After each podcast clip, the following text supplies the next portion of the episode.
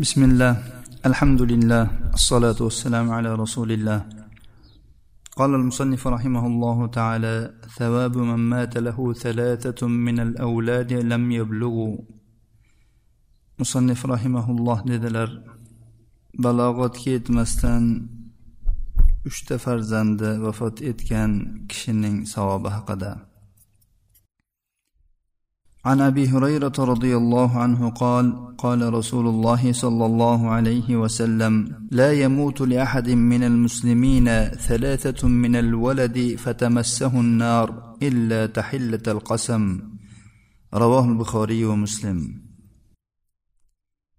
abu hurayra roziyallohu anhudan rivoyat qilinadi dedilar rasululloh sollallohu alayhi vasallam aytdilar musulmonlardan biron kishining uchta farzandi vafot etadigan bo'lsa qasamni oqlashlik uchungina unga do'zax o'ti tegadi xolos.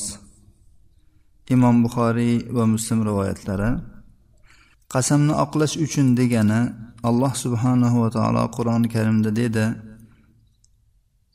va in minkum illa variduha ya'ni sizlardan har biringiz unga keluvchidir. Ya'ni do'zaxga. Mo'min musulmonlar ham do'zaxga tushishadi lekin bu juda ham tezlik bilan bo'ladi. Ularga hattoki uni asar ham yuqmaydi. Bu yerda qasamni oqlash degani alloh taolo qasam ichib qo'ygan albatta hammanglar tushasizlar deb. Mana shu qasamni oqlash uchun mo'min musulmonlar ham bir lahzaga tushishadi. Bu lahzada ularga o't tegmaydi ta'sir qilmaydi. وعنه قال أتت امرأة بصبي لها فقالت يا نبي الله ادع الله لي. فلقد دفنت ثلاثة. فقال دفنت ثلاثة؟ قالت نعم. قال لقد احتضرت بحضار شديد من النار. رواه مسلم. أبو هريرة رضي الله عنه رواية قلنا bir ayol qo'lida chaqalog'ini ko'tarib nabiy sollallohu alayhi vasallamni oldiga keldida va dedi ey nabiyulloh men uchun alloh taologa duo qiling. Men uchta farzandni dafn qildim. Ya'ni bundan avval uchta farzandim vafot qildi. Shunda rasululloh sollallohu alayhi vasallam aytdilarki uchtani dafn qildingmi? U ha dedi. U zot aytdilarki sen do'zaxdan juda ham bir mustahkam qo'rg'on bilan qo'rg'onlanibsan ihotalanibsan dedilar وعن أنس رضي الله عنه قال قال رسول الله صلى الله عليه وسلم ما من مسلم يموت له ثلاثة لم يبلغ الحنث إلا أدخله الله الجنة بفضل رحمته إياهم.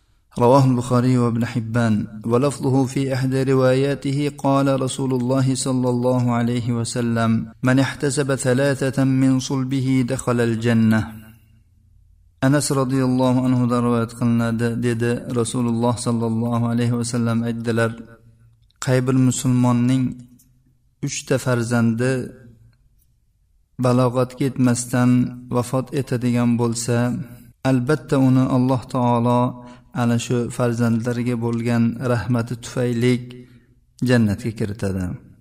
Imom buxoriy va ibn hibbon rivoyatlari ibn hibbonning lafzida shunday kelgan. Rasululloh sollallohu alayhi vasallam dedilar kim pushtkamaridan bo'lgan uchta farzandni ajrini umid qiladigan bo'lsa albatta jannatga kiradi. hadisda lam yablug'ul hinsa deyildi hins bu gunoh ya'ni gunoh yoziladigan yoshga yetmasdan vafot etib ketishgan bo'lsa degani biz uni balog'atga yetmasdan deb aytdik وعن ابي ذر رضي الله عنه قال سمعت رسول الله صلى الله عليه وسلم يقول ما من مسلمين يموت بينهما ثلاثة من الولد لم يبلغ الحنث إلا أدخلهم الله الجنة بفضل رحمته إياهم رواه ابن حبان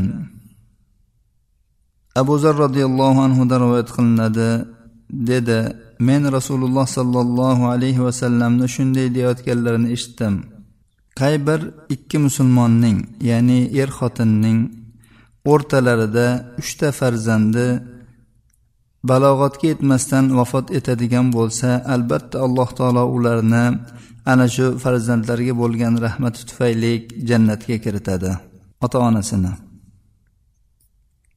وعن عقبة بن عامر رضي الله عنه عن رسول الله صلى الله عليه وسلم أنه قال من أثكل ثلاثة من صلبه فاحتسبهم على الله في سبيل الله عز وجل وجبت له الجنة رواه أحمد والطبراني بإسناد جيد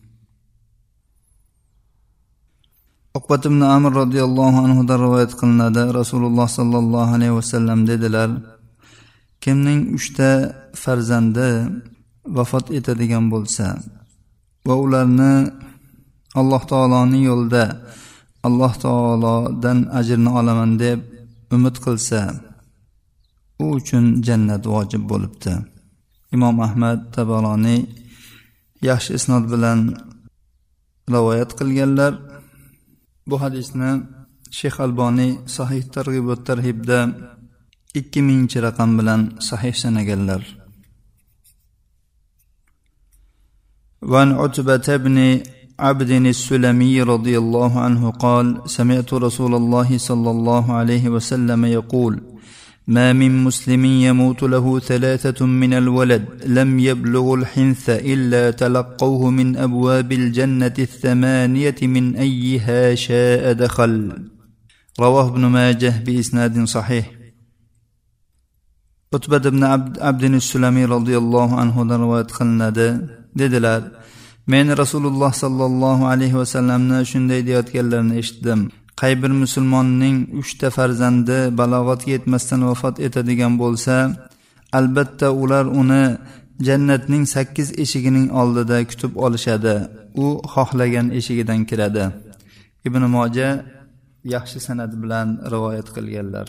Shayx alboniy bu hadisni sahih targ'ib va tarhibda bir ming to'qqiz yuz to'qson uchinchi raqam bilan sahih sanaganlar.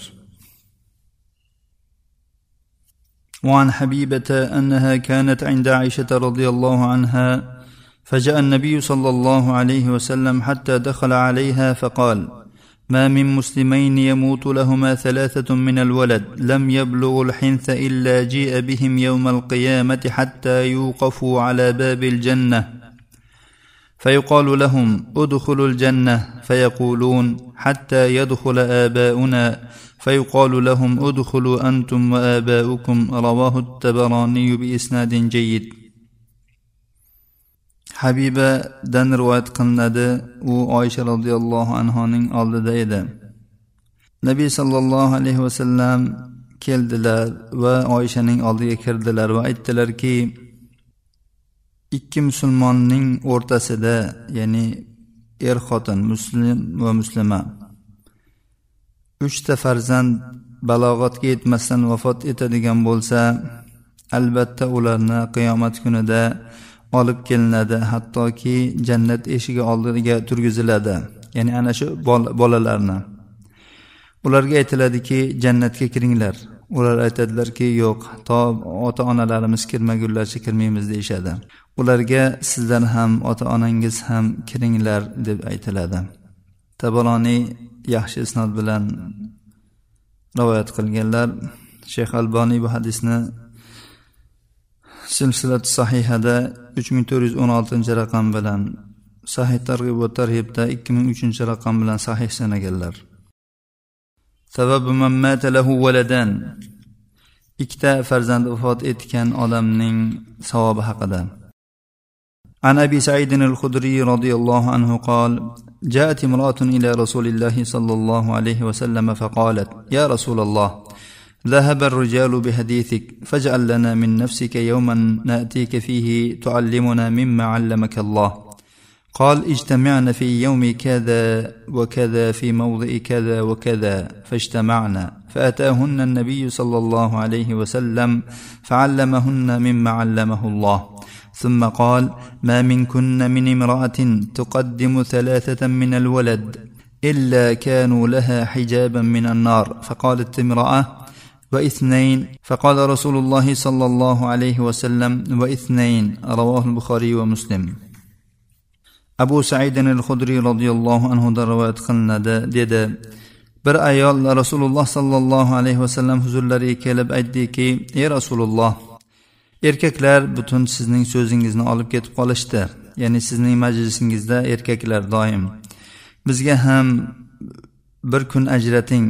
Ana shu kunda sizni oldingizga kelamiz. Bizga alloh taolo sizga ta'lim bergan narsalardan o'rgatasiz. U zot aytdilarki falon kuni falon joyda to'planinglar. Ular ana shu kunda to'plandilar. Nabiy sollallohu alayhi vasallam ularning oldilariga kelib ularga alloh taolo u zotga ta'lim bergan narsalardan o'rgatdilar. So'ngra aytdilarki so'zlarining asnosida sizlardan qay bir ayol uchta farzandni o'zidan oldin topshiradigan bo'lsa ya'ni farzandlari vafot etadigan bo'lsa ular ana shu ayol uchun do'zaxdan to'siq bo'ladilar. Bir ayol so'radiki ikkita bo'lsachi rasululloh sollallohu alayhi vasallam ikkita bo'lsa ham dedilar. Imom buxoriy va muslim rivoyatlari. وعن أبي حسان قال قلت لأبي هريرة إنه قد مات لي ابنان فما أنت محدثي عن رسول الله صلى الله عليه وسلم بحديث تطيب به أنفسنا عن موتانا. قال قال نعم صغارهم دعاميص الجنة يتلقى أحدهم أباه أو قال أبويه فيأخذ بثوبه أو قال بيده كما آخذ أنا بصنفة ثوبك هذا. فلا يتناهى أو قال فلا ينتهي حتى يدخله الله وأباه الجنة رواه مسلم أبو حسان رواية قلنا aytdi men abu hurayra roziyallohu anhuga dedimki mening ikkita o'g'lim vafot qildi siz menga rasululloh sollallohu alayhi vasallamdan mayitlarimiz haqida qalblarimizni xushnud qiladigan biror bir hadis aytib berasizmi? U aytdiki ha aytib beraman. U zot aytdilarki ularning go'daklari jannatning erkatoylaridir. Ya'ni yoshligida vafot qilib ketgan go'daklar jannatning go'daklaridir ya'ni kichkintoylari erkatoylari ulardan biri otasiga yo'liqadida yoki ota onasiga yo'liqadi va uning etagidan ushlab yoki qo'lidan ushlab mana men sizni hozir kiyimingizni etagidan ushlaganimdek ushlaydida to alloh taolo uni va otasini jannatga kiritmaguncha to'xtamaydi imom muslim rivoyatlari وعن جابر رضي الله عنه قال سمعت رسول الله صلى الله عليه وسلم يقول من مات له ثلاثة من الولد فاحتسبهم دخل الجنة قال قلنا يا رسول الله وإثنان قال وإثنان قال محمود يعني ابن لبيد فقلت لجابر أراكم لو قلتم واحدا لقال واحدا قال وأنا والله أظن ذلك رواه أحمد وابن حبان jobir roziyallohu anhudan rivoyat qilinadi dedi men rasululloh sollallohu alayhi vasallamdan eshitdimki u zot dedilar kimning uchta farzandi vafot etadigan bo'lsa va ularni alloh taoloning huzurida ajrini umid qilsa u albatta jannatga kiradi shunda biz aytdikki ey rasululloh ikkita bo'lsachi? U zot aytdilarki ikkita bo'lsa ham. Mahmud aytadiki ya'ni ibn labid aytadiki jobirga aytdim shu sizlar bitta deganinglarda u zot bitta ham degan bo'larmidi ekan? Jobir aytadiki allohga qasamki men ham shunday deb o'ylayman. Imom ahmad va ibn hibbon rivoyatlari. Bu hadisni shayx alboniy صحيح targ'ibot والترهيب ikki ming oltinchi raqam bilan hasanun sahih deganlar. ثواب من مات له ولد واحد بالتفرزند وفاتق الجنكشن صواب حقدا عن ابن عباس رضي الله عنهما أنه سمع رسول الله صلى الله عليه وسلم يقول من كان له فرطان من أمتي أدخله الله بهما الجنة فقالت له عائشة فمن كان له فرط؟ قال من كان له فرط يا موفقة. قالت فمن لم يكن له فرط من أمتك؟ قال فأنا فرط أمتي لن يصابوا بمثلي. رواه الترمذي وقال حديث حسن غريب. ibn abbos roziyallohu anhudan rivoyat qilinadi rasululloh sollallohu alayhi vasallamni shunday deyayotganlarini eshitgan ekanlar mening ummatimdan kimning ikkita faroti bo'ladigan bo'lsa alloh taolo uni o'sha ikkisi tufayli jannatga kiritadi. Oysha roziyallohu anhu aytdilarki bitta farati bo'lgannichi u zot aytdilarki ey muvaffaqa kimning bitta farati bo'lsa ham dedilar. Oysha onamiz aytdilarki ummatingizdan farati bo'lmaganlarnichi deb so'radilar. U zot aytdilarki men ummatimning farotiman. Ular menga o'xshash birortasi bilan hargiz musibatlanmaydilar. Imom termiziy rivoyatlari hadisun hasan deganlar bu hadisni shayx alboniy sahih targ'ib va tarhibda ikki ming oltinchi raqam bilan sahih sanaganlar. Farod deb bir qavmdan oldinroq borib suvga borib ya'ni suv o'rniga borib masalan quduqqa borib suvlarni tayyorlab turadigan kishiga aytiladi. Ya'ni qavmdan oldin borib kutib turadiganga aytiladi. Demak kim o'zidan oldin biror farzandini topshiradigan bo'lsa u farzandi uni undan avvalroq borib jannat oldida jannat eshigining oldida kutib turar ekan. وعن أبي سلمى راعي رسول الله صلى الله عليه وسلم رضي الله عنه قال سمعت رسول الله صلى الله عليه وسلم يقول بخ بخ وأشار بيده لخمس ما أثقلهن في الميزان سبحان الله والحمد لله ولا إله إلا الله والله أكبر والولد الصالح يتوفى للمرء المسلم فيحتسبه. رواه النسائي وابن حبان والحاكم وقال صحيح الاسناد abu salma rasululloh sollallohu alayhi vasallamning cho'ponlaridan rivoyat qilinadi roziyallohu anhu dedi men rasululloh sollallohu alayhi vasallamni shunday deyayotganlarini eshitdim bay bay dedilarda qo'llari bilan beshga ishorat qildilar bular mezonda naqadar og'ir subhanalloh valhamdulillah la ilaha illalloh. Allohu akbar. Va musulmon kishining solih farzandi vafot etadi. Uning ajrini alloh taolodan umid qiladi. Imom nasoiy ibn hibbon hokim rivoyatlari. Bu hadisni shayx alboniy sahih targ'ib va tarhibda ikki ming to'qqizinchi raqam bilan sahih sanaganlar. An qurrat ibn iyasin roziyallohu anhu أن رجلا كان يأتي النبي صلى الله عليه وسلم ومعه ابن له فقال النبي صلى الله عليه وسلم أتحبه؟ قال نعم يا رسول الله. أحبك الله كما أحبه. ففقده النبي صلى الله عليه وسلم فقال ما فعل فلان بن فلان؟ قالوا يا رسول الله مات. فقال النبي صلى الله عليه وسلم لأبيه ألا تحب أن لا تأتي بابا من أبواب الجنة إلا وجدته ينتظرك؟ فقال رجل يا رسول الله أله خاصة أم لكلنا قال بل لكلكم رواه أحمد ورجاله رجال الصحيح والنسائي وابن حبان قرة بن ياستان رواية قلنا رضي الله عنه bir kishi nabiy sollallohu alayhi vasallamning oldiga yosh bir farzandi bilan kelardi nabiy sollallohu alayhi vasallam undan so'radilar buni yaxshi ko'rasanmi? U aytdiki ha ey rasululloh yaxshi ko'raman. Uni sevgandek alloh taolo seni ham sevsin yaxshi ko'rsin.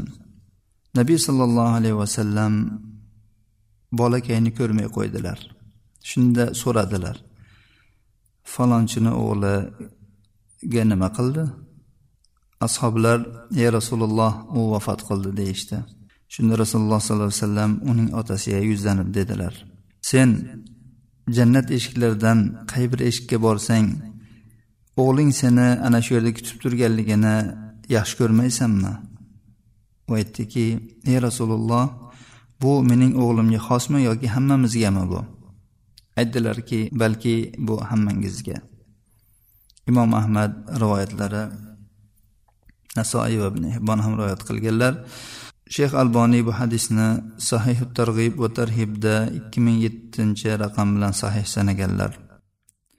وفي رواية للنسائي قال كان نبي الله صلى الله عليه وسلم إذا جلس جلس إليه نفر من أصحابه فيهم رجل له ابن صغير يأتيه من خلف ظهره فيقعده بين يديه فهلك فامتنع الرجل أن يحضر الحلقة لذكر ابنه فحزن عليه ففقده النبي صلى الله عليه وسلم فقال ما لي لا أرى فلانا؟ قالوا يا رسول الله بنيه الذي رأيته هلك. فلقيه النبي صلى الله عليه وسلم فسأله عن بنيه فأخبره أنه هلك فعزاه عليه ثم قال يا فلان أيما كان أحب إليك أن تمتع به عمرك أو لا تأتي غدا إلى باب من أبواب الجنة إلا وجدته قد سبقك إليه يفتحه لك.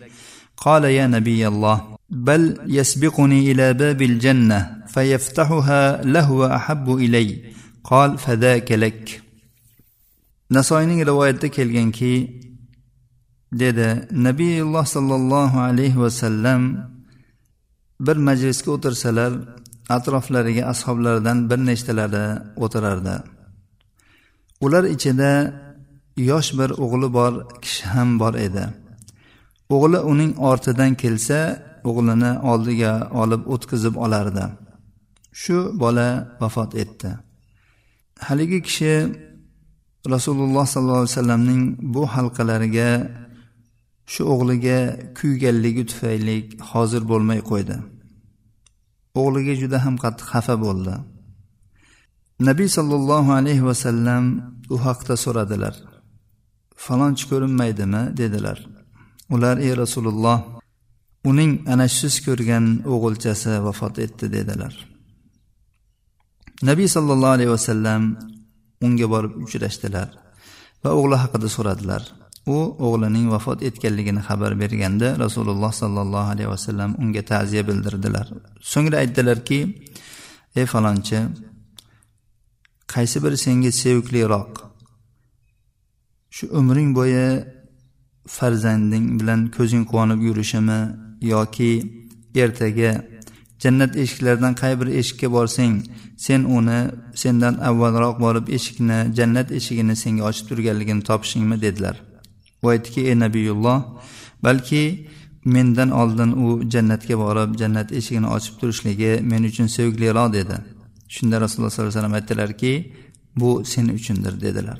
Shayx alboniy bu hadisni sahih targ'ibot va tarhibda ikki ming yettinchi raqam bilan sahih sanaganlar وخرج أحمد بإسناد حسن لا بأس به عن معاذ رضي الله عنه قال قال رسول الله صلى الله عليه وسلم ما من مسلمين يتوفى لهما ثلاثة من الولد إلا أدخلهما الله الجنة بفضل رحمته إياهم.